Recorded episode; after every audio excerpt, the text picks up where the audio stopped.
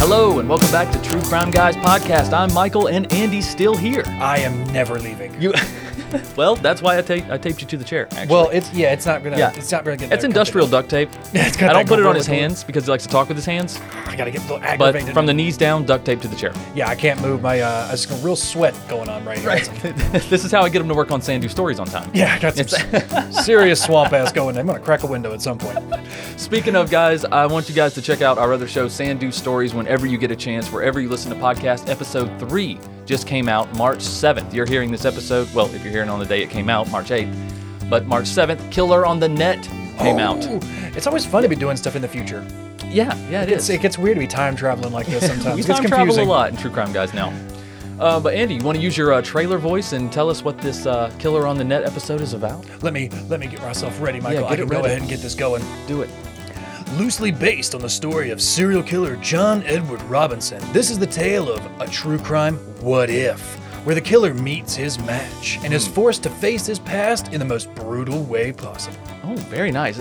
If I'm not mistaken, this is the episode where you play the serial killer. Yeah, I, I, Yeah, I, you I had to take multiple showers after. I had to do some dark, uh, some cleansing therapies after that. Had to crystals, a lot sage. a lot I of had to sage myself. I just shoved some sage in my ass and lit the other end. I was just smoking out the front. right on, right on. Well, either way, we got clean, and it's actually one of my favorite episodes. It really is. It's a creepy episode. It's it's intense. It's cinematic.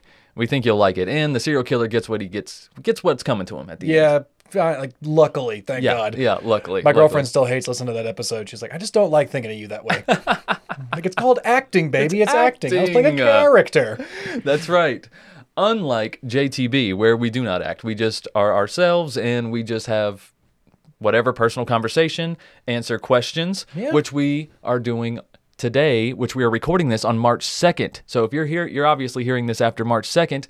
Last Thursday, we recorded our first ever JTB live Q&A. Live. That's right, only for patrons. So, mm-hmm. Guys, this is something we're going to try to do on the regular. You can go check out that video on patreon.com slash true crime guys right now. And you can get in on the next Q&A if you join. Mhm. We're gonna try and start right. doing these live Q and A's a little bit more frequently. Sometimes we're gonna see Mm-hmm. how this one goes. We'll see Yep. how the rea- reactions were, and we'll see what kind of banter we got to go have between us. So That's right. Are those uh, free platform trials still going on, Michael? Are the- They the, are. pa- the There is a Patreon free trial. Yes, speaking of Patreon, there is a seven day free trial still going on right now.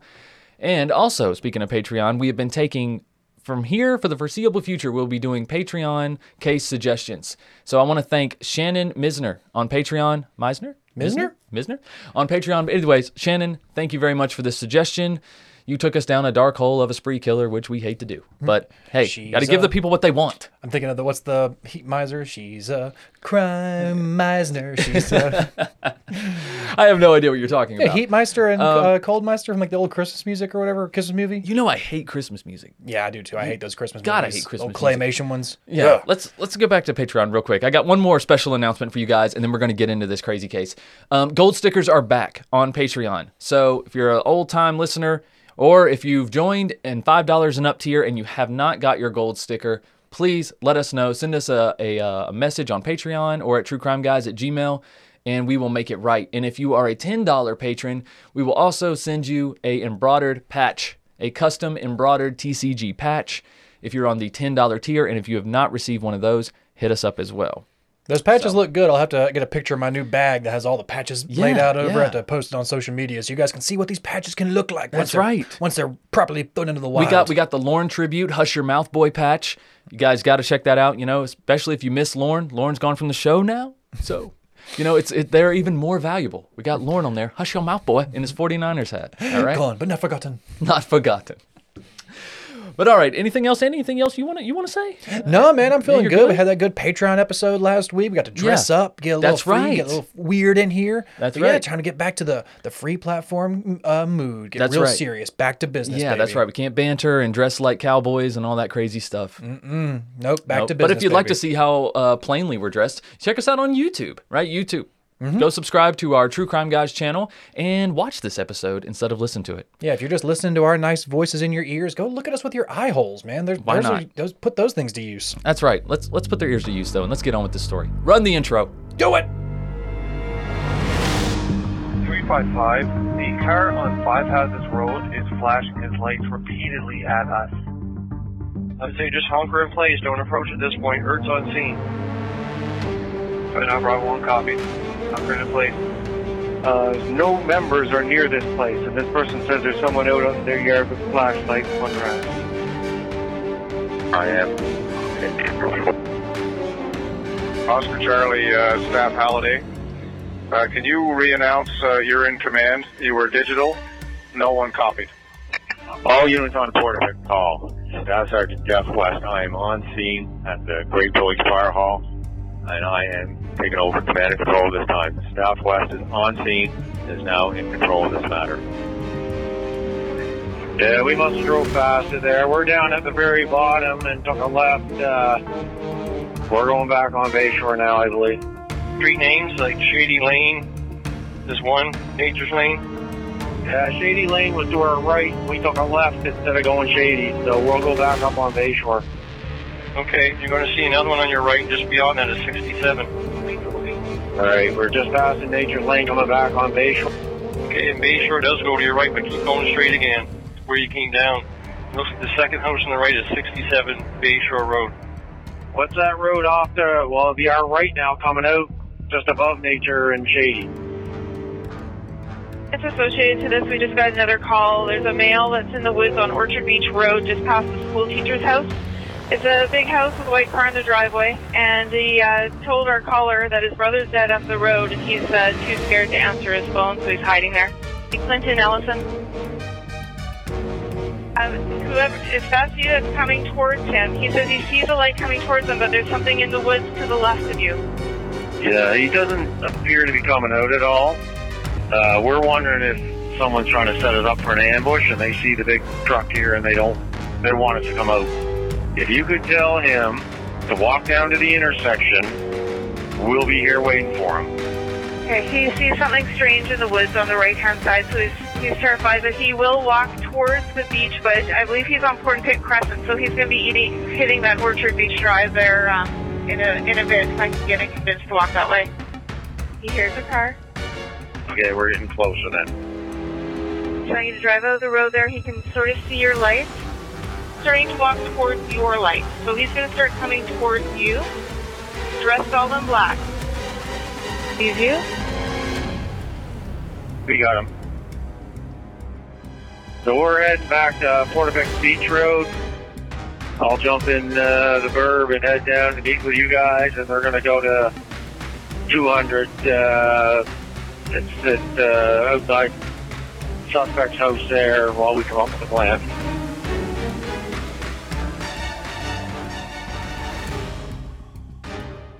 All right. So if you could not tell by that intro, we are doing Gabriel Wortman, the Nova Scotia mass shooter. Oh yeah. Um, the deadliest mass shooting in Nova Scotia's history, with 22 victims and three houses set ablaze. Ouch. Putting That's those right. Those pro numbers up there. Gotta get those. Gotta try and set records all the time. Yeah, let's not use the word pro though. You know, You know those It's- Canadians are always trying to set the records. They're always just trying to one up everyone. Speaking of Canadians, I see you went with a Canadian shirt. To be fun. I, I dressed myself before I got real into the episode, and Yeah. now I'm not exactly the most proud of this shirt. But we're gonna, you know what? I'm gonna go ahead. And, Letterkenny has nothing to do with this. to be fair, They have nothing to do with this. To be fair. but nope. Like we talked about, it's gonna be Canada. We're gonna have to do a lot of Canadian accents for this one because that's all Yeah. I've heard for the past few hours. Is just I'm I'm not good at Canadian accents because they're so subtle. You know, I can say things like about. yeah. Well, know. I, I'll be sorry for Sorry. you. I'll be sorry for Yeah, you, Michael. be sorry about about that. I'll be sorry for That's him, about guys. as far as my Canadian accent goes. That's all you really need to know. It's true. All right, so this story picks up in April of 2020, 420 actually. That's right, but it's not a, it's not a good 420. If it was April twentieth, for like 2020, God Yeah, I know. But it's April 18th, 2020, and the RCMP, the Royal Canadian Mounted Police of Nova Scotia. Um, fun fact for you: Nova Scotia actually means New Scotland. Did you know that? Nice, New Scotland. Yeah, I had That's no idea. New Scotland, but they just changed the accent to be sorry about it. Yeah, We're sorry you couldn't understand us before, Right. so we changed it to be a little bit easier on you. There you go. There you go. But the RCMP of Nova Scotia sent out a tweet, okay? A tweet that says the RCMP of Nova Scotia is responding to a firearms complaint in the Portapique area. Portapique Beach Road, Bay Shore Road, and Five Houses Road, they put in parentheses. Then it goes on to say the public is asked to avoid the area and stay in their homes with doors locked at this time. Okay, so very, very vague tweet, first off. Um, firearms complaint, that could mean a lot of shit. And let's just go ahead and say, let's remind everybody this is a tweet. A tweet. Yeah, put yeah. that in big bold letters. Tweet. Not everybody's on Twitter, Justin Trudeau. yeah. Am I Tweet. right? Not I mean- news broadcast. Let's just keep that in your back of your minds. Tweet. Not yeah, not a news broadcast, not a radio transmission, not a alert sent to everyone's phone, but just a tweet on Twitter. Mm-hmm. So now this was the only place this announcement was made, like we just reiterated. So few residents who actually saw the tweet, they somewhat dismissed it because of the phrasing "firearms complaint." Yeah, what does that mean? I don't know. But Exactly. but it led residents to believe that it was an isolated thing either way. They figured that it was at most a domestic dispute. Yeah. Okay, so, but unfortunately, it wasn't. And by the time police arrived, there were 13 people dead, three houses on fire, and Gabriel Wortman was still on a warpath. Mm, damn. So, God, that's why it's quite a scene to walk into. That's a that's quite the firearms complaint so far. That is quite the firearms complaint. So, we need to go back and see what created this little warmonger, this little spawn of Satan, Gabriel Wortman. Oh, Let's God see what it. turned him into this, okay? Angel Gabriel. Not, Angel, what was, that? was he the angel of death? war? Yeah, was he the angel of death? No, he was not. I think Gabriel Gabriel's a messenger angel, if I'm not mistaken. Well, I don't. Oh, we're gonna shoot the messenger at this point. Yeah. I know they say don't shoot the messenger, but you kind of fucked it up everybody Spoiler else. alert, Andy. No. I'm not saying that. I'm just saying like I know they say don't shoot the messenger, but you kind of deserve this one. Yeah. Whatever message he's sending, we don't want to hear it. No, we don't want to hear it. Close So- the door. Gabriel Wortman was born in Hamilton, Ontario, and raised in New Brunswick, Canada. Born on July 5th, 1968, he shares a birthday with Edie Falco, Carmela from The Sopranos. You got pretty familiar with that one. I knew you were gonna know that one. I had I had to put Carmela on there. Come on, Nurse Jackie herself. seriously. Also, P.T. Barnum, Okay. founder right. of the circus. I think. I think so. I think he- that's safe to say. founder of Of, circus. of a circus. he made circus. He was so circusy. Also, Huey Lewis, as in the news. Oh, just Huey Lewis, not the whole news. Though? Not the whole news, just Huey Lewis. They don't. They don't all share a birthday together. That would be incredible. You can't be in the band unless you're on his birthday. on this birthday, we don't care how good You're you not are. part of the news. They could have been a lot better, yeah. but they, you know, they were limited to that July 5th birthday. So, exactly. but anyway, back to Gabriel Wortman.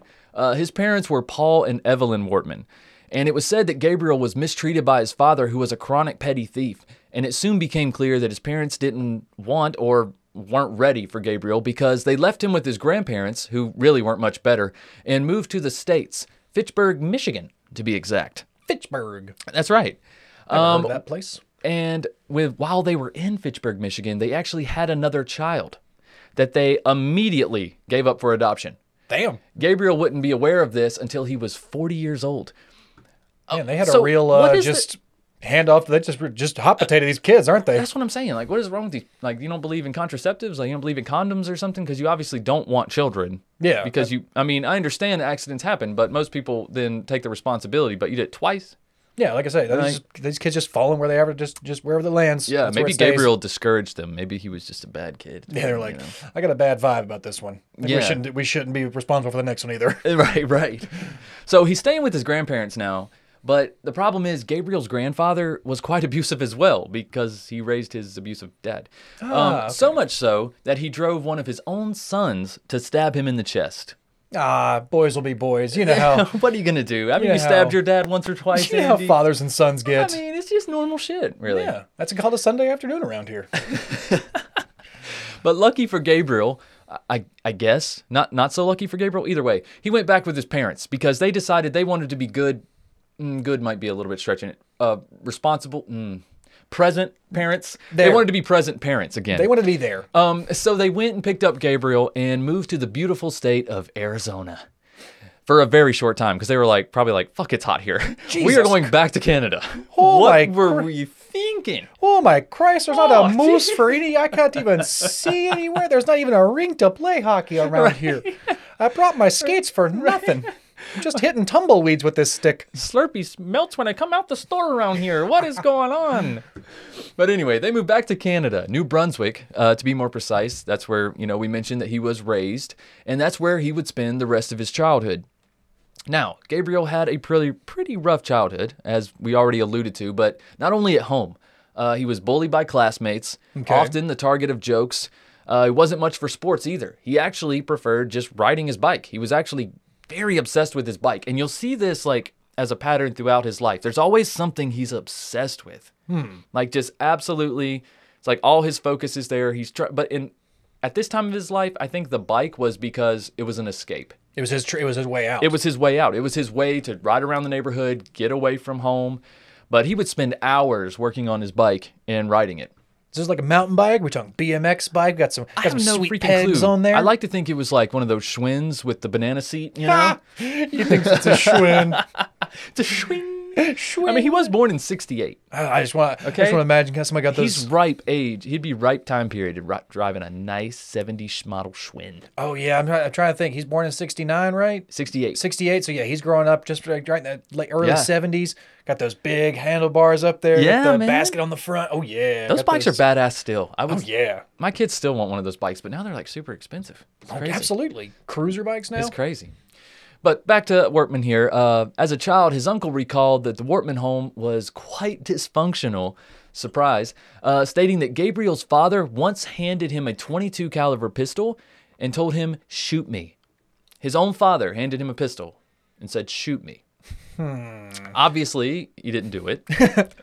um, right, is this a trick? Um, obviously, Gabriel didn't do it, but his uncle did say that he spoke of plans to kill his family short shortly after that little episode. Okay. Like, yeah, that would that's just bad parenting, man. Just starting to sow some seeds there, I guess. Yeah. yeah, maybe. that's just bad parenting, man. It reminds me of that Rick and Jerry scene where uh on Rick and Morty where Rick takes Jerry to that that uh diner where no one can die. It's like in a force Oh, field. yeah, the amusement and the, park the kids deal. are like running around shooting each other with actual guns, but they just keep coming back to life. Yes. Jerry's like, that's just bad parenting. That's just bad parenting.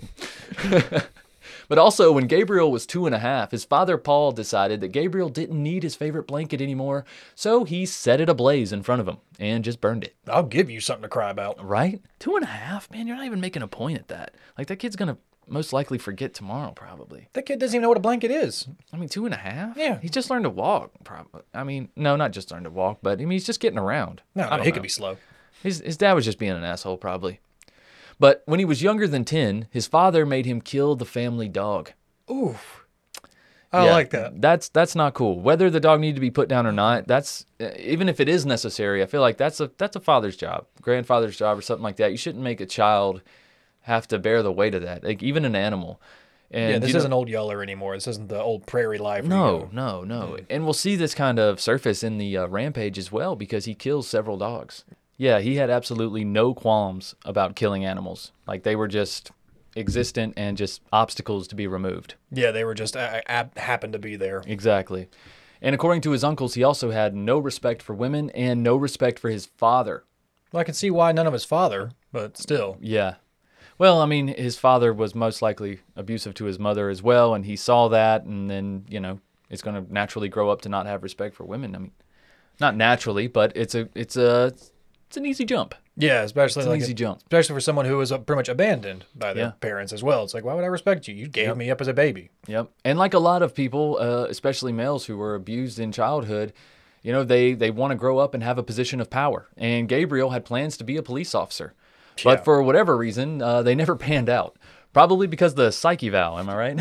We got your test results back, and fuck, you might be crazy. wow. But anyway, um, regardless, he went on to attend uh, New Brunswick University, where he had to be quite lonely because other students said that he didn't have a single friend in the dorm. Well, I mean, he could have just been rich into his studies, correct?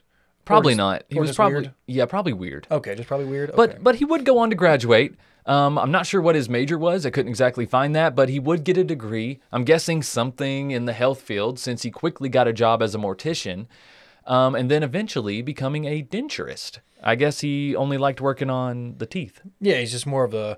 Eh, let's just make sure this smile looks real nice Yeah. and pretty. You got to do the rest of the body. I'll get there. I'll Hold get on. Just there. make sure these lips are all. You've been spending you spent five hours on the teeth. You need to get it done, Gabriel. This guy had cavities. I'm just picking. But apparently the teeth shit worked out for him because he got rich as hell. He opened, sure. yeah, he opened two denture clinics, one in Halifax and one in Dartmouth, and he also owned over two million in real estate and was happily married. Uh, well, he was married. Okay, yeah. Yeah, he was he was married. Everything was. Um, because sometime in 2001, Gabriel and his wife met another couple, one that consisted of Lisa Banfield and her husband. Now, this is crazy. So, apparently, shortly after meeting, Gabriel and Lisa fell in love Okay. and decided to divorce their spouses and be together. Well, I'm I hope it worked out for the other two as well. It's like you guys just want to trade. Yeah, let's just, Right, let's let's just just trade, trade. permanently. Here, I get the papers. You get. Let's just sign these over. You know, the other couple, if that did happen, the other couple would have to feel like the biggest winners in the world. Like, Oh, yeah. Considering how this turned out. Especially, I mean, I wonder how her ex thinks about it. He's probably like, oh, well, you got what you wanted. Who's not so bad now? Right? who who doesn't pick up their underwear now? Who didn't take out the trash last week? Now. well, either way, uh, Gabriel and Lisa would be together for the next 20 years. So I guess they they did have something. Yeah, still that Uh, works. Yeah, and Gabriel still, after 20 years, referring to her as his girlfriend. I wonder what that's all about. I wonder if like maybe it, it, it took some of the excitement away to call her his wife, even though she was his common law wife, and in, even in Canada, she was recon- they were recognized as spouses. Yeah. Um, but know, he always referred to her as girlfriend. He just didn't want that. He just didn't want that legally binding document anymore. It's like, remember the last time how much paperwork we had to go through? Yeah. I don't want to do that again. No, absolutely not. I can find a new couple that wants to switch. right. and if you, you know, if you're in a couple and someone doesn't want to commit in a way like that, it could be a red flag. Okay? It could be. I'm just saying, it could be. Uh, Terminology doesn't really matter. A piece of paper doesn't validate your relationship. No. But could be a red flag. But I'm going to get into some things that are definitely red flags, like big old shiny waving red flags uh, of caution. Okay? Just airport runway right here. Just Airport runway. Look at me. Look at me. That's right. Airport runway quality red flags right here. Like in 2001, for instance, when Wortman was uh, had assaulted a 15-year-old boy outside one of his denture clinics. The boy apparently used the term "grill" to describe a set of dentures, and Wortman Wortman lost it, dude. That's. I mean. I mean, that's I, still a common term. So, You still call them grills? I mean, if you get a nice grill, yeah, Yeah. that's what your teeth look like. That's still your grill, whether or not it's your whether it's diamond plated, nickel Yeah, plated. yeah. It's just teeth. It's still your grill. I love that you're taking this serious because this, that did not happen. I totally made that up. Oh, why actually- I me like that? That was defend. I was Actually- defending this boy for no. You're like grill. I mean, it was 2001. A lot of people called it grill. I mean, what's the big deal? Yeah, Little John was popular. Actually, it was far worse than that. Uh, the boy was actually just standing at a nearby bus stop when Wortman stumbled out of his clinic, drunk, I might add, and started threatening the boy, telling him that he needed to leave, and then proceeds to punch him in the head Okay, for Okay. standing. for standing, no standing. Okay, I'm seated. Don't worry, I'm seated. Good. You you stay seated, buddy. Then a friend of Gabriel's joins in and starts hitting the boy in the head with a crowbar. A fucking crowbar. This is a 15 year old boy, okay? The boy goes down, obviously, and Gabriel and his friend are not done. Now they start to gang stomp on the boy's head and chest. Finally, a bystander shouts at the men to stop, and the friend flees the scene. And the boy has to be hospitalized, obviously, and Gabriel pleads guilty to assault and is given a conditional discharge plus nine months probation. This was in January of 2002. That's it. A con- That's that's oh, it. Man, a slap that's, on the wrist and nine months probation. That's the most un-Canadian part of this whole Now thing. here, just random attack of violence. I mean, I understand. Yeah, that, that's just- crazy. The most Canadian thing is just the well, don't do that. Are you sorry? right? Okay, he said he was sorry. Well, he said he was sorry. So He they, said he was sorry. They You're let him be do nine months. Yeah. yeah. But he also had to go on anger management. But the biggest blow to him at this point was his privilege of owning firearms was taken away. Oh, No more firearms for him. That didn't stop him, obviously. I mean, I mean, we're doing this spoiler alerts didn't episode. stop him. It didn't stop him, but th- this attack, criminals? nonetheless, is when he was on the radar. So look at this: 2001. This attack happens in 2020. 2001, he was on the radar and was unable to own weapons. Yeah, I think I, I think I read somewhere or heard that they, they didn't even find the friend either. Like apparently it was just some friend who ran No. out and just crowbarred this kid and was like, "All right, Yeah. you got this. All right, bye." Yeah, and you know Gabriel didn't throw him under the bus, so I guess he- he's not a snitch. I guess you can say that. but anyways, on to red flag number two. In 2004, a friend of Wortman stopped at a, on the verge of losing his house. I'm sorry, he was on the verge of losing his house, so Wortman offered up help to this man in the form of buying his property. Secretly, though, like he he he put it under the guise that I'll loan you some money, help you get back on your feet. Mm-hmm. But what he was really doing was working this paperwork behind the scenes.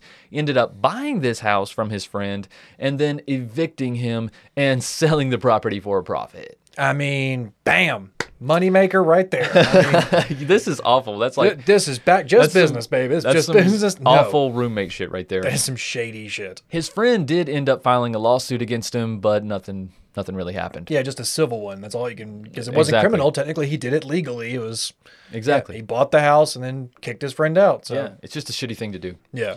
Then in 2010, Gabriel was investigated because he had verbally threatened his own parents. Uh, nothing came of this either, even though Gabriel's father told police that he had illegal guns, but they were still never taken seriously. Yeah. And this is at the point where he is uh, per, like forbidden from owning guns, correct? Yes. And he's already made threats in the past about wanting to kill his parents. His and- own parents are afraid of him, but although his parents treated him pretty badly Yeah, as a uh, child, so His uncle did say when he was younger, he said he wanted to kill his parents, correct? After his dad That did the, correct. the shoot me thing. that is correct. Okay, so this is not the first threat that he's made against his parents to an extent either. No, Maybe maybe just the first direct one at least. Right. Exactly. Then a year later in 2011, police received an anonymous tip that Wortman once again had illegal guns. He wanted to kill a police officer and that he had mental health issues. Jesus. Now, Gabriel was interviewed by the police at this time, but they were released the same day. He was released the same day. And, you know, I, I just feel like he knew how to talk to police. He wanted to be a police officer. He had studied police techniques. He was obsessed with police memorabilia, mm-hmm. the culture around it, everything, which we'll talk more about later. So I felt like when he's in that that environment, he knows how to flatter these police officers. He knows how to talk to them correctly. you know who it made me think of? Was Kemper. Was was Big Ed Kemper Oh, hanging out in the, Ed in the cop yeah. bars and talking to all the cops because he wanted to be a police officer. Yeah, originally. yeah. Mm-hmm. He was too big. So he's hanging out with all the cops. He knows all the lingo. He knows all the the routes they always take and stuff. Yeah. He knows they like to hang out. So yeah, I'm sure at this point he's been obsessed with cops this whole time that he when as soon as a cop comes to interview him, Yep. he talks to them like he's one of them. That's right. Another person belittled as a child and then wants this position of power as an adult. Mm-hmm. And in 2013, Gabriel was reported for assaulting his girlfriend and having illegal firearms. Again, these are honestly getting ridiculous. Yeah, how many But- how many times can one person get a complaint to get this is the only firearm complaint so far. These are firearm complaints. Yeah, yeah, yeah, yeah, exactly. Like the tweet. These are actual firearm complaints. Right. This this one's crazy, man. The audacity. But this one came about while Gabriel was showing off his gun collection to some neighbors who were ex-military. And then he had the nerve to ask them if they could get him more guns. He wants more guns. Yeah, I think I yeah, something about that. They Yeah. like, yeah, aren't you? These are all illegal guns. Yeah. You, got, you guys got any uh, tricks to getting some more? No. No, not for you. They were like, fuck no, and we're telling the cops you beat your wife too. and he was like, she's my girlfriend. Um, we're not married. I don't see a ring on this finger. Do you? No. But regardless, this mofo slipped the hook again. God. And the police claimed that they never got an official report from Wortman's girlfriend, so they couldn't do anything. Okay, that's that, that's I a mean- very common thing sometimes with, Yeah. with abusive situations where you know people on the outside can see that there is physical abuse, there's violence, or there's, there's some kind of things going on, but the Yeah. people that are involved they don't want to, they're not ready to turn over yet, they're not ready to to escape yet. So Exactly. she may not have pressed charges, she may not have said anything at this point. Exactly. And then, I mean, obviously she didn't. I mean, she's they, they had, like I said, they were together for a long time. Like they mm-hmm. had at this time that this complaint was made, they were together for 13 years. Yeah. So you know, there's a lot to consider here. You you inevitably become dependent on your other, on your partner over the course of 13 years, and that's a lot to throw away. She had to consider that, right? yeah, in some way or another you do. Right. And in 2015, much like in 2004, this was another property dispute. Gabriel was living in a house his uncle owned, and he simply refused to give it back. Dude, this guy reminds me of Jamison Bachman. I don't know. If, I don't know if you listened to that episode. Oh, yeah, the It was roommate episode guy. me and Lorne did. Yeah, the worst roommate ever, uh, which we covered in episode number 183. He would basically do the same thing. He would move into a place, um, find some stupid issue, refuse to give it back, sue, Yeah. and eventually end up owning the property. Yeah, it's like as soon as he could get one piece of mail sent there Yeah. that said he lived there, he knew all the squatters' rights. Yeah, Dude, that guy. yeah, there there's some fucked up rules regarding real estate, honestly, and if you know them, you can exploit that shit in awful ways. Like Mm-hmm. I, I, I hate to tell you guys, but just I'm telling you that so you don't be a victim. Yeah. You know what I'm saying? You got to get that shit in writing. You got to get it right. But not before, not long before the attack. The attack, you know, the whole reason we're doing this episode. Yeah. Wortman withdrew half a million dollars as he was getting paranoid that the government was going to take his money. And his Mad par- that he had that much money to begin with. I know, right? that guy. His paranoia and resentment grew until he did the unthinkable. And on April 18th, 2020, Wortman and his girlfriend returned home sometime before 10 p.m. They were coming home from a small party that they'd been at, possibly in celebration of their 19th anniversary, because it was their 19th anniversary that weekend. Uh, there was no wedding. you know, just dating anniversary. Yeah. People who date still have anniversaries. This is when we officially said we're dating, right? Yeah, yeah. This is when we officially said, right? Okay. Exactly. But they had been fighting most of the night, probably about that, and even at the party, and it only escalated once they got home.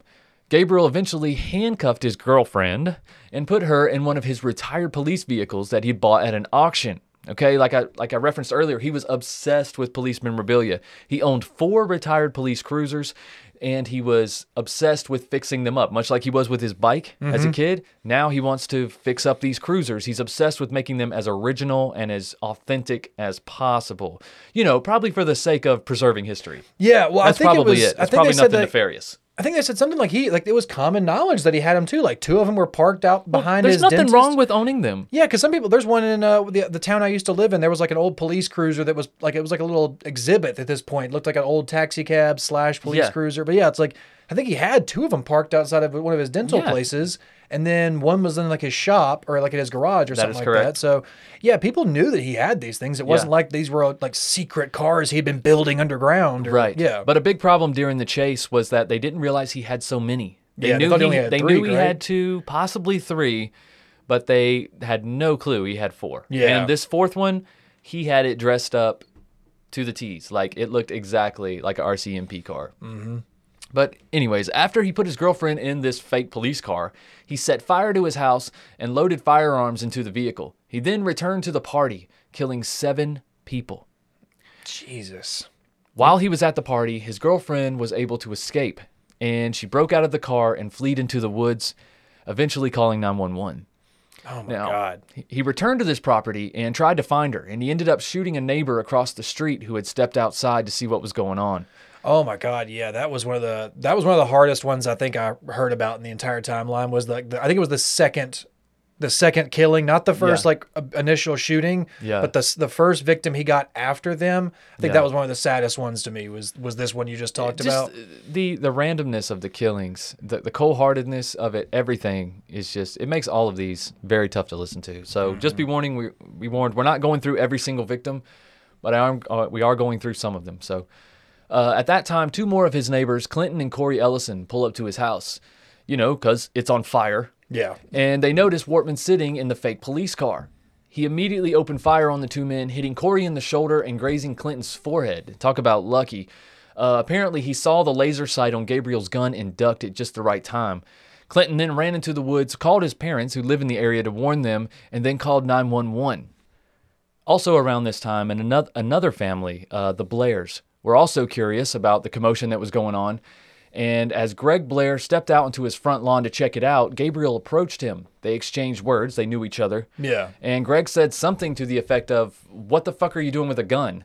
before he was shot dead on his lawn. You've had several times to be not having those. I Yeah. know. We all know you should not have those. Yeah, I mean, everybody who was close to him knew that that he was dangerous. Yeah. I think they really did. Um, and Greg's wife, Jamie, was also outside, obviously not as far into the yard, but she immediately runs back inside. She sent her kids to the basement and then went back to secure the front door and call 911. But as she had her back to the door on the phone, Gabriel shot her through the door. Oh, that's like some Terminator shit right It's there. Like dude, just it's some- terrifying. or like some Halloween shit, like the knife coming through the door or something. Yeah. But yeah, just like back, like hold, like barricading the door and then just getting shot through it. It's that's- brutal, That's dude. so terrifying. But luckily, uh, their two sons were able to get into a closet before Gabriel entered the home, and I guess he didn't know about them. Thank, Yeah. thank God. Um, but he immediately uh, went over to the fireplace, started pulling logs out of the fireplace, and just throwing on fire logs all over the house. Then he goes and turns on the gas range in the kitchen, and then leaves. These boys are still in the closet. Luckily, one of them uh, was old enough to know that they needed to get the hell out of there. Yeah, they So smelled he- some smoke or something. yeah, so he took his younger brother and uh, they went to the house next door, the home of Lisa McCully. Uh, she was a teacher with two kids of her own. Oh yeah, this is the this is the one I was talking about earlier, the sad one. Right. Yeah, we talked about a little before the show. Uh, she hid the boys in her basement along with her own children and then went back outside where she saw what she thought was an RCMP officer. She flagged him down to ask, if, to ask him if they should evacuate, and the fake cop said nothing because it was Gabriel Wortman. Yep. And Oh, he shot her dead upon arrival. Um, but the children in the basement were unbeknownst to him. He had no idea. He did not enter this house. And thank God he never thought to, because it would take up to two hours before these kids were rescued from this basement.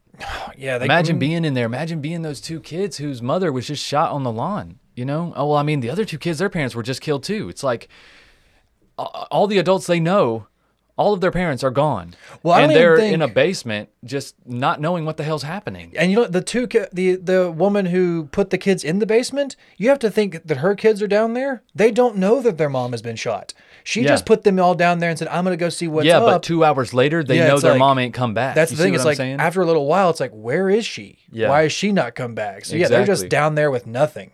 That's Exactly. te- that's just oh, it's so sad. And unfortunately, Gabriel wasn't done. He seemed to have a few more stops to make uh, in this neighborhood, one of which was at the home of Aaron Tuck, a man that he had been fighting with. You see, Aaron had inherited his house and was in the process of fixing it up to be a family home. But Gabriel wanted to purchase his property because it was waterfront. Okay. So he made Aaron a stupid, stupid offer of $18,000. Aaron rightfully declined that bullshit, and Gabriel immediately turned aggressive towards him and tried to intimidate Aaron, according to neighbors who were on site that day. Jesus, take my And- money or I'm going to punch you. Yeah, and I'm sure this was running through Gabriel's mind uh, when he stormed into the Tuck's living room, killing Aaron, his girlfriend Jolene Oliver, and their 17 year old daughter Emily Tuck at point blank range. Yeah, this man was nothing if not petty. Let's remember that. Yeah, a lot of these, a lot of these murders were uh, planned. There were there were random people that were killed during this spree, but a lot of them he was hunting them. Mm-hmm. It was around this time at 11:32 p.m. that the tweet that we referenced at the beginning of this episode was sent out. So all of this has happened before the tweet is sent out about a firearms complaint. And yes, I know it said stay in homes with doors locked, but but it's only on Twitter. It's only on Twitter. And it's a That's the biggest problem I have with it. a firearms complaint. That's literally a that's so vague. Not everyone's on Twitter. Like, Yeah. you guys don't have like the Amber Alert system, like Yeah. something where you can send out a text to everybody. I know Maple Alert? Yeah, whatever emergency uh, alert system. Send it out to everyone's cell phone, like something. Everyone in that area, at Mm-hmm. least. You know, it's just the warnings just were not there. And by the time police finally did arrive, Wortman had killed 13 people and set three houses on fire. He was able to evade the police by driving out the back of the neighborhood through a blueberry field. Apparently, the police weren't aware of this way out or didn't think he would take it. They mm-hmm. also weren't aware that he looked exactly like them at the time. He was wearing a RCMP uniform and driving one of his local retired police cruisers. He even added a police cruiser identification number onto the side of his car. Which was the big no-no thing. You can't tag You them. absolutely as a, cannot do that. You can't tag them as an active car. That is the only thing they removed from the vehicles, really. I mean, aside from the lights and sirens and shit. yeah. You know, but yeah, you cannot put an official registration number on the side of your your retired police cruiser. Yeah, and let's not all let's also not forget that he was able to escape so quickly too, is because they did not have any roadblocks set up at this point yet. They didn't. Well, not through the blueberry field. They did everywhere else coming out of that neighborhood. Yeah, but not, they didn't have. They didn't even know that this like this would even be an option for him to just drive out Exactly. through a blueberry field. They were just like, that was an option. We can do that. Yeah, I didn't know these cars not could do that. and they may not have known about it. They may not have known about it. I didn't know these cars could do that. Yeah, right. But either way, he spent the night behind a welding shop in Portapique, and then drove to a house in Wentworth, arriving there around 6:30 a.m., where he immediately killed the two residents inside and their two dogs. God. Three hours later, he set the house on fire, then killed another neighbor who had seen the fire and come out to help. Did you did you see anything about this uh this family right here? Uh, because there was a there was a it was a weird thing that he was there for three about three hours. Mm-hmm. Um, did you see why they were why he seemed to have been there for so long? Because I saw one theory, Yeah. um, but there was there's not actually proof about it. But because I saw the like the daughter of that family being interviewed, and she didn't really have any idea. But I think one of the investigators had a theory. Did you get any of those? No, let's hear it. They said that one, the only reason he was at this house for so long, because everything else it was kind of just a stop and go, like either just a shot and then leave and then Yeah. burn the house. He was here for so long, is because he actually knew these two people. The the fam the, the husband and wife were former corrections officers. Okay. So they both owned multiple firearms and legally owned and were hidden around the Yeah. house. He knew this, went there because he knew these people were going to have more guns and ammo for them, killed them, and then spent that time searching the house to try and make sure he found all the guns and more ammo so that he could then continue his rampage. Yes. I think he was also laying low here for a little while too because he knew he had a little bit of time because he had escaped through a route that the police had no idea. So sure surely after he escaped, the police were still sitting at their roadblocks for a little while. Yeah. Right? That's pretty safe to say before the new calls came in. Yeah, no one's come through here. I guess we're like, I guess these roads are pretty secure. Exactly. Exactly. So as he but as he was fleeing the neighborhood, he also shot and killed a pedestrian. Um, both the helpful neighbor and the pedestrian were unknown to him. Those two were just random senseless killings, basically just I don't know, just to kill witnesses, I guess, or I just that- because. Yeah, I think that one was literally just out for a walk. Yeah, like he and, just drove and the neighbor who killed her. came up to help as well. Like they, he had no idea who they were. Yeah, she was just out for a walk and he just drove by and shot her. Right. So And it was also around this time that his girlfriend, who escaped the cop car and fled through the woods, has contacted police, and now they have a confirmation on the shooter's identity. Though he was already named by multiple people via 911 calls as early as 15 minutes into the shooting. exactly, yeah. And this public announcement regarding his identity took place eight hours after the attack began. Oh God. And at 9:45 a.m., he arrived at another home and tried to gain entry by impersonating a police officer. He was in his fake uniform, obviously, but the occupants recognized him from a window and didn't come to the door. Some other people he knew as well. he attempted to trick them into thinking he was an officer involved in the manhunt by calling out his own name and shouting, "Come out with your hands up." The occupants called the police, but he left before they arrived. I would have liked to have seen eh. that interaction of just the neighbor being like, That'd be funny if they had a ring doorbell. Gabriel, come out with your hands up. We can see you. we see you, Gabe. Just go home. Get out of here. Yeah, come to the ring doorbell. We can see you, Gabe. We, we see you, Gabe. Leave, please. Puts his thumb over it. You're never getting your money back. Get out of here. Just puts yeah, just puts a thumb over it. right.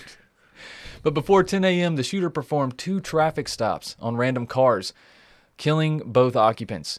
And it was shortly after this that police warned the public for the first time that he was impersonating an officer. Hmm, so you see how might- late these updates are coming. Like multiple people have already ran up to him thinking he's an RCMP and being killed because they had no idea that someone was impersonating an officer. Yeah, and they might have just seen these vague tweets and been seeing. Then they see a cop and they think, Yeah. oh, maybe I can ask him what's going on. or not seeing the tweets at all. I mean, Yeah. most people.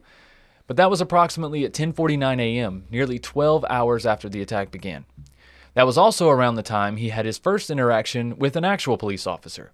Okay. He pulls up alongside an actual RCMP police cruiser and immediately opens fire on the driver, hitting him, but the officer survives. He then proceeds down the road where he rams another police cruiser head on. Now, the officer inside this cruiser is Heidi Stevenson.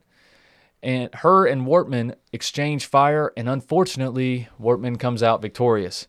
He then took her gun, set fire to both police cruisers, and then, with a stroke of luck for him, I guess, a good Samaritan pulls up to help the two police officers That he who seem to be in a- danger, right?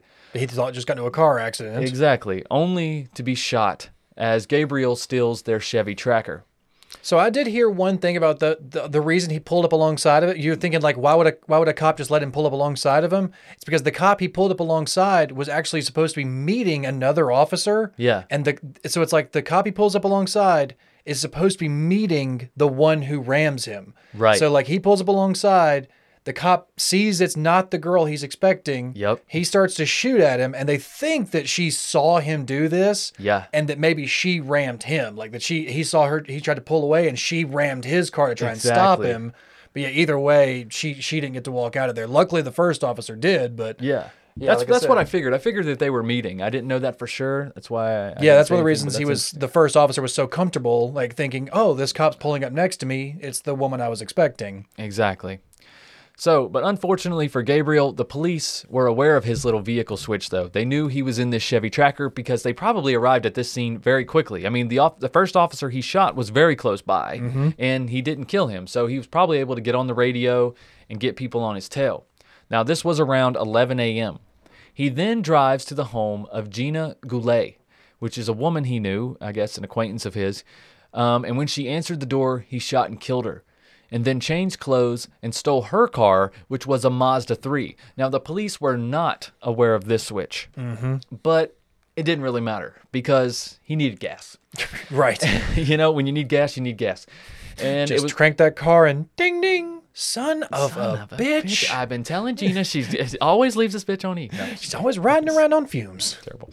But by 11:26, he was pulling into a gas station in Enfield, and it just so happened that two RCMPs were also refueling at the time. Two RCMP vehicles. There were multiple officers in each vehicle in SWAT gear looking for him. Yeah, okay? These are these are SWAT vans. These Yes, are like the, the, the big military vehicle. Right. It's only two vehicles. vehicles, and some reports will lead you to believe that there were two officers on site, but that's not the case. I'd say from the video, there's at least three or four, which I have linked below the description. Yeah, there's pictures of several heavily armed officers. Um, Yeah. These aren't just two officers, you know, sidearms. These are fully geared out soldiers at this. Point. The video point. of the altercation is available still yeah, online. there are so these are not just two cops who just happened to pull up. Right.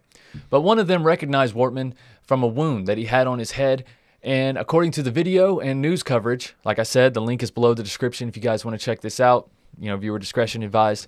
Um, but the multiple RCMP in SWAT gear approached his car and opened fire.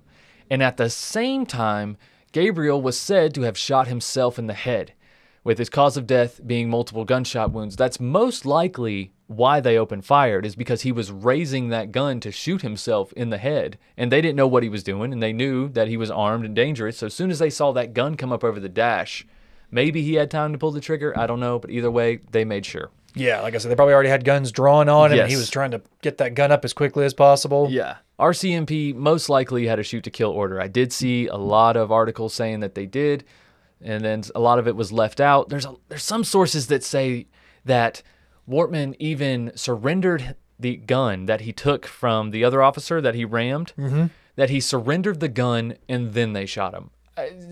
Obviously, that didn't happen. You can watch the video and see Wortman is still sitting in the Mazda 3 Yeah. when they opened fire on him. So I don't really know where, where that information came from but that's just that's a big red herring in this case. That's that's not how it went down. But either way, good riddance, you piece of shit. Yeah, absolutely. At this point, Yeah, I mean the lives that he took, man. And you know, with cases like this, with these mass killings, it's important to remember that with a high number of casualties, that each life is still important and needs to be remembered. You know what I mean? That's why I tried to include as many names as I could. Um, but unfortunately, as the old saying goes, one death is a tragedy, a million is a statistic. You know what I'm saying? I mean, that's just that's just how it's usually reported. But to end this show, we'd like to acknowledge everyone who was killed on April 18th and 19th in what was the deadliest shooting in Nova Scotia's history. Okay. Like we said, 22 people died through over the course of those two days in 2020, and they were Gina Goulet, Dawn Gulenchyn, Frank Gulenchyn, Jolene Oliver, Sean McLeod, Elena Jenkins, uh, John Zahl, Lisa McCauley, Joey Webber, Heidi Stevenson, Heather O'Brien, Jamie Blair, Greg Blair, Kristen Beaton, Lillian Campbell, Joanne, Joanne Thomas, Peter Bond, Joy Bond, Tom Bagley, Corey Ellison, Emily Tuck, and Aaron Tuck.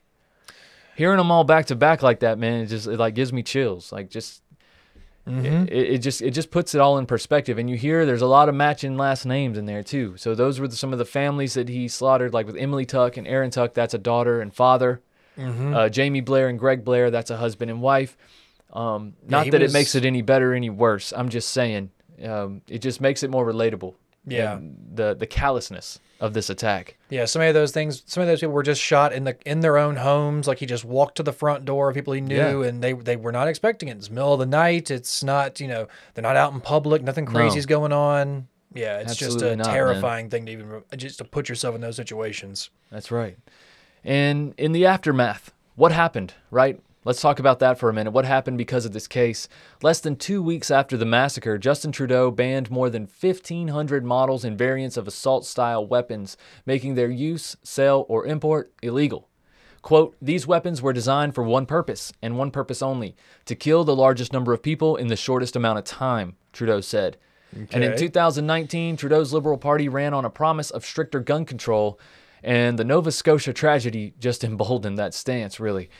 Uh, Trudeau's government introduced more gun control legislation in early 2021, promising to beef up the regulation of guns and their owners. And for decades, polls have shown that a majority of Canadians support stricter gun control. But the Trudeau government's effort to pass more legislation has been met with some skepticism from both gun control advocates and detractors. Hmm, Canada's opposition leader, Conservative Party leader Erin O'Toole, says Trudeau's new and proposed gun bans and buyback schemes will punish law abiding gun owners while doing little to solve the growing problem of gun violence in, Can- in Canadian cities. And, you know, they have a point, right? They both have a point. Round and round we go in Yeah, this gun debate. never-ending- It's like in America, I'm like, oh my God, I'm so fucking tired of hearing about this debate. I'm, it, but it's something has to be done. Yeah. You know what I mean? At this point, and but it does make. I mean, but the even the conservative leader they make a great point in, in talking about how it's not doing anything. I mean, Gabriel Wortman himself was unable to have guns, was completely al- unallowed, wasn't even allowed to hold one. Mm-hmm. And you've seen what happened. Exactly. These people, these awful people who want to do these types of things, they're gonna find a way to get these guns. Yeah, wasn't uh, one of some of his guns were actually like left to him or like just given to, or left to him by a friend or something like that too because he wasn't Yeah, allowed man. to buy them. Well, listen. Obviously, he didn't have the best friends. When one of them helps you beat, almost beat to death a 15-year-old. Yeah, exactly. You know what I'm saying? Like he had the type of friends that were probably no stranger to getting in trouble with the law. And so, you know, I'm just I'm just throwing this out there. I don't know for a fact. Maybe he had great friends. I don't know. But he didn't seem to have many when he was younger, and then as he got older, it seemed like he they they even said like I heard some of his neighbors talking about that he was an eccentric guy. Like he was he was quick to anger sometimes. He was very quick to just threaten or show off his Yeah. guns or show off his mm-hmm. his cop memorabilia and. There's just some, there's there's a red flag sometimes. Like we, we've talked about, Oh, guys. no there's a, there's always a there's always a a healthy amount of interest to have in something, Yeah. and then it becomes an obsession. There's a really interesting video. Um, speaking of that, that I found on YouTube while I was researching this case, and it's uh, it's by Dr. Grande. You guys, if you're in true crime and you've watched a lot of true crime videos, you may have seen his videos.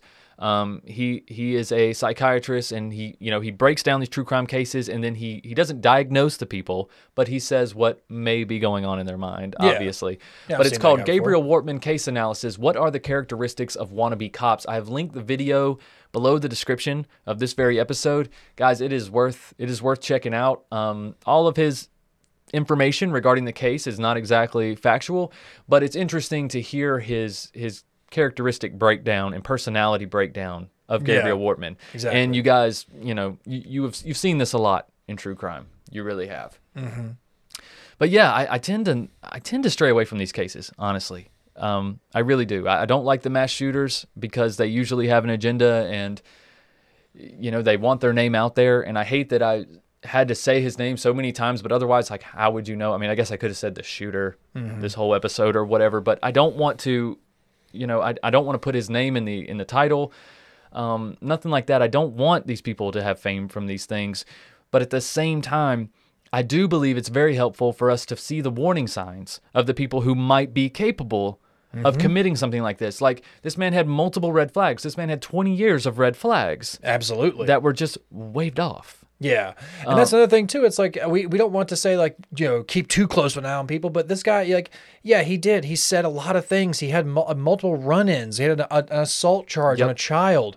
Like some of these things you can't just brush under the rug, guys. I mean, like I, I understand that this guy may have done- knew knew how to talk to police or knew how the, the right lingo. Yeah. But guys, there's there has to be a line at some point. That's right. That's how, there has to be a line. And this guy needed to be found out. He really did. You know what else needs to be found out? Oh My Gaia because you they're find out? freaking amazing. Get some Canadian oh my guy you need to there. find out about Oh My Gaia. It's not some- Canadian. Uh, it's in Idaho. well, I bet there's business. a there's some Canadian scents in there, Michael. Get a lumberjack. I bet that's a good That's Canadian true. scent. Maybe some maple syrup. maple syrup. Get some maple up in You there. You will want to eat that one. I'll just be licking. you see them, you'll be seeing us on the podcast. I'm just reaching over and just licking Michael. Yeah, if you guys haven't seen uh, the YouTube video of the first episode of True Crime Guys that Andy was on, he he tried some Oh My Gaia the wrong way. But hey, we don't we don't judge. You try it however you want. There's no there's no wrong way to try it. That's right. Your money's good here. However you want to try the deodorant. but if you don't know what we're talking about, Oh My Gaia is an innovative, all-natural deodorant, fragrance, and beard oil company specializing in paraben and aluminum-free products. Their innovative line of deodorants inhibit the growth of odor-causing bacteria while still maintaining effectiveness. And there's tons of scents to choose from, as Andy alluded to, mm-hmm. like vanilla, cherry almond, sandalwood, lavender, lemongrass, Egyptian musk, one of my favorites, coconut, dreamsicle, leather, lumberjack, honeysuckle, fireside, another great one, uh, bergamot, amber, pear, sweet pea, sailor, oh, barbershop, sailor. I think that's the one you tried, right? That was the one I you like tried. that? It tastes like a good old sailor. It tasted like something. Good. Um, and because we are true crime guys, we have our own scent with Oh My Gaia. We've been working with Oh My Gaia for years, guys. Our own scent called True Crime Pine. It has our oldest True Crime Guys logo on there, the old mugshots, which I still think is really cool.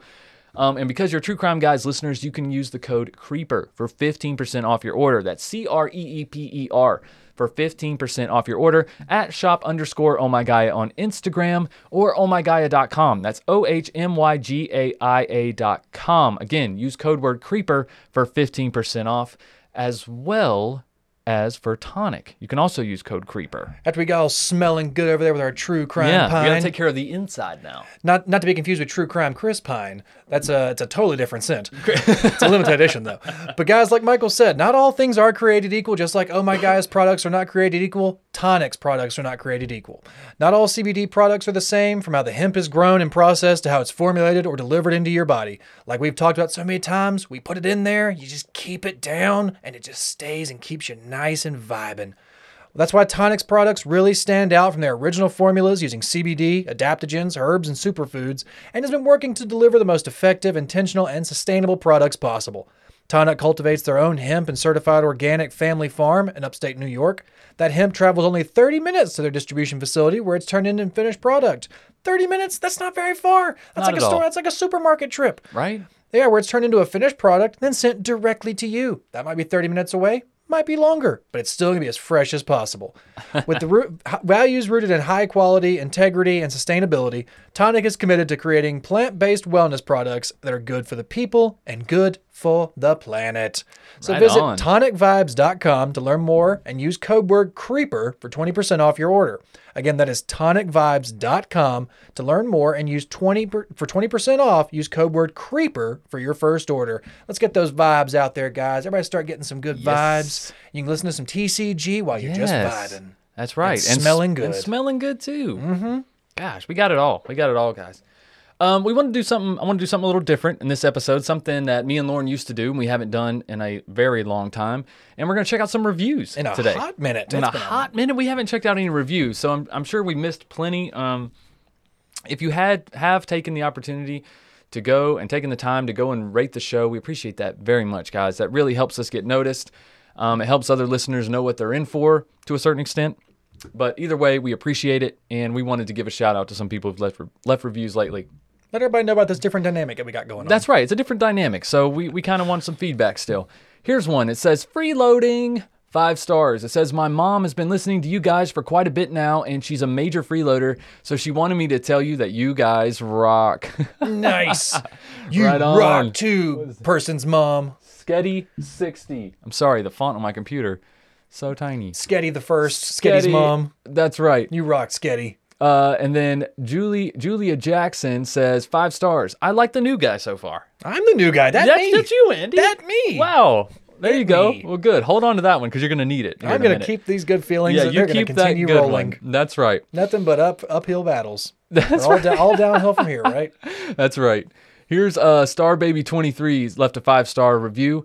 Says uh, this podcast is great. Lots of research is put into each case, both big and small, and they respect the victims. I found the podcast from Killer Queens in November, and I just joined Patreon so I can keep creeping. Right on. Thank you for joining Patreon, and thank you, Killer Queens, Thank you. for a shout out. Thanks, girls. Appreciate right. that. Now, let's we we don't typically do this on the show. Actually, we never do this on the show, and that is give attention to bad reviews. you're about to reveal something behind this curtain? But we are going to do it because we are going to do it today. We're going to make an exception because this is Andy's first bad review. on the show. And I told him when on the show. Let's be clear. I've gotten live. plenty of bad reviews before. live, but on the show. And I told him, I'm like, I always told him I, when you start, I'm like, if you're not getting bad reviews, enough people aren't listening. You know, Mm-hmm. g- bad reviews are a milestone.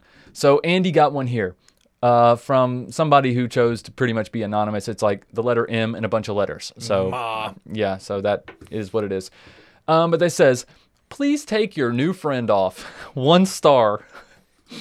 And it goes on to say, new friend is annoying when he keeps interrupting you when you're telling the story. But what if I? Uh, God damn it, Andy. I'm going to one star you myself. Especially when he was wrong about Lauren having her own hair in her hand, which was the most recent episode at the time. I think it was our first episode together. I think so, Matthew and. Lauren Phelps. Yeah, the killer cough syrup killer. Um, it says he doesn't acknowledge he's wrong. He just changed the subject and tries to move on. I would gladly just give you a five star review. I would give you a five star review too. I would appreciate that. Um, but this is a conversational style podcast. Mm-hmm. Um, it is Andy's job to interrupt me. To an extent, I would say to an extent, like too much. I'll let him know. But for the most part, it's it's kind of the point. It's And- kind of the point of him being here is to is to add add color, add some conversation. And if you ask anybody who knows me, I've never been wrong before. So why would I admit that now? Oh Jesus! and therein lies part of the problem. One star. but right on. But yeah, so uh, guys, don't go leaving bad reviews thinking we're going to give you attention because we're not. We just wanted to do that one to uh, honor Andy's first bad review from some anonymous person who will probably listen anyway. Oh. I'm just gonna let all another that, review. just let all that Let good that energy in, just man. flow over me. There you go. I'm gonna marinate in that for all the rest of the day. and That's just- right. Oh yeah, I'm gonna find you, Ma. yeah, ma. Ma, You can't numbers, accept numbers, numbers. They just can't accept it because it's a different dynamic. I get it. It's a different dynamic. It's a different dynamic. We don't apologize for that. That's right. but guys, that's pretty much it. Uh, go subscribe, go like the channel, like the video, whatever. If you're watching it on YouTube, we appreciate that very much. Trying to grow that YouTube channel. We just busted over a thousand subscribers. We haven't been on YouTube nearly as long as we've been podcasting. So if you are a listener, please go over there and support the show. Subscribe uh, to the channel there. Also, hit us up on social media at True Crime Guys, wherever you are. Again, patreon.com slash true crime guys. For just five bucks a month, you get access to everything we make on the True Crime Guys network. Every single thing, guys. Sandu stuff included. All right. Sandu too. That's right. And don't forget, check out Sandu Stories. Check out Strange and Unexplained, our other two shows that you can find on any free platform, wherever you listen. For all you freeloaders out Uh, there. For you, Ma, a bunch of numbers, who doesn't like people to discuss things, you might want to check out Strange Unexplained, where I just do the podcast by myself. You so can go leave me a, go leave me a five star review on there. yeah, that's a five star for you right there. There you go. That's Just what that's what the show would be like without Andy. That's what it is. Except for every fourth episode where I might. You know what? You'll get there. You- You'll get there. It's confusing. You'll figure it out. Uh, but yeah, that's it. Andy, you got anything else? no, man, I'm happy. Right, do some? JTB sometime. See how this live stream kind of works out. That's right. All right, guys. Hope you uh, hope we had some good feedback this time. I can't wait to see you next time. All right. Uh, keep creeping. Maybe. See ya. If you've enjoyed this episode, please feel free to check out all the other shows on our TCG network, as well as subscribing to our YouTube channel. Starting every Monday with new episodes of Strange and Unexplained, followed every other Tuesday by our audio drama podcast, Sandu Stories. Then, of course, new episodes of True Crime Guys every Wednesday. And if that's not enough, head on over to our Patreon, where you can have access to hundreds of hours of exclusive content, including older episodes, strange shorts, the latest edition of Sandu Stories, and of course, higher thoughts. But until next time, guys, keep creeping. You hush your mouth, boy.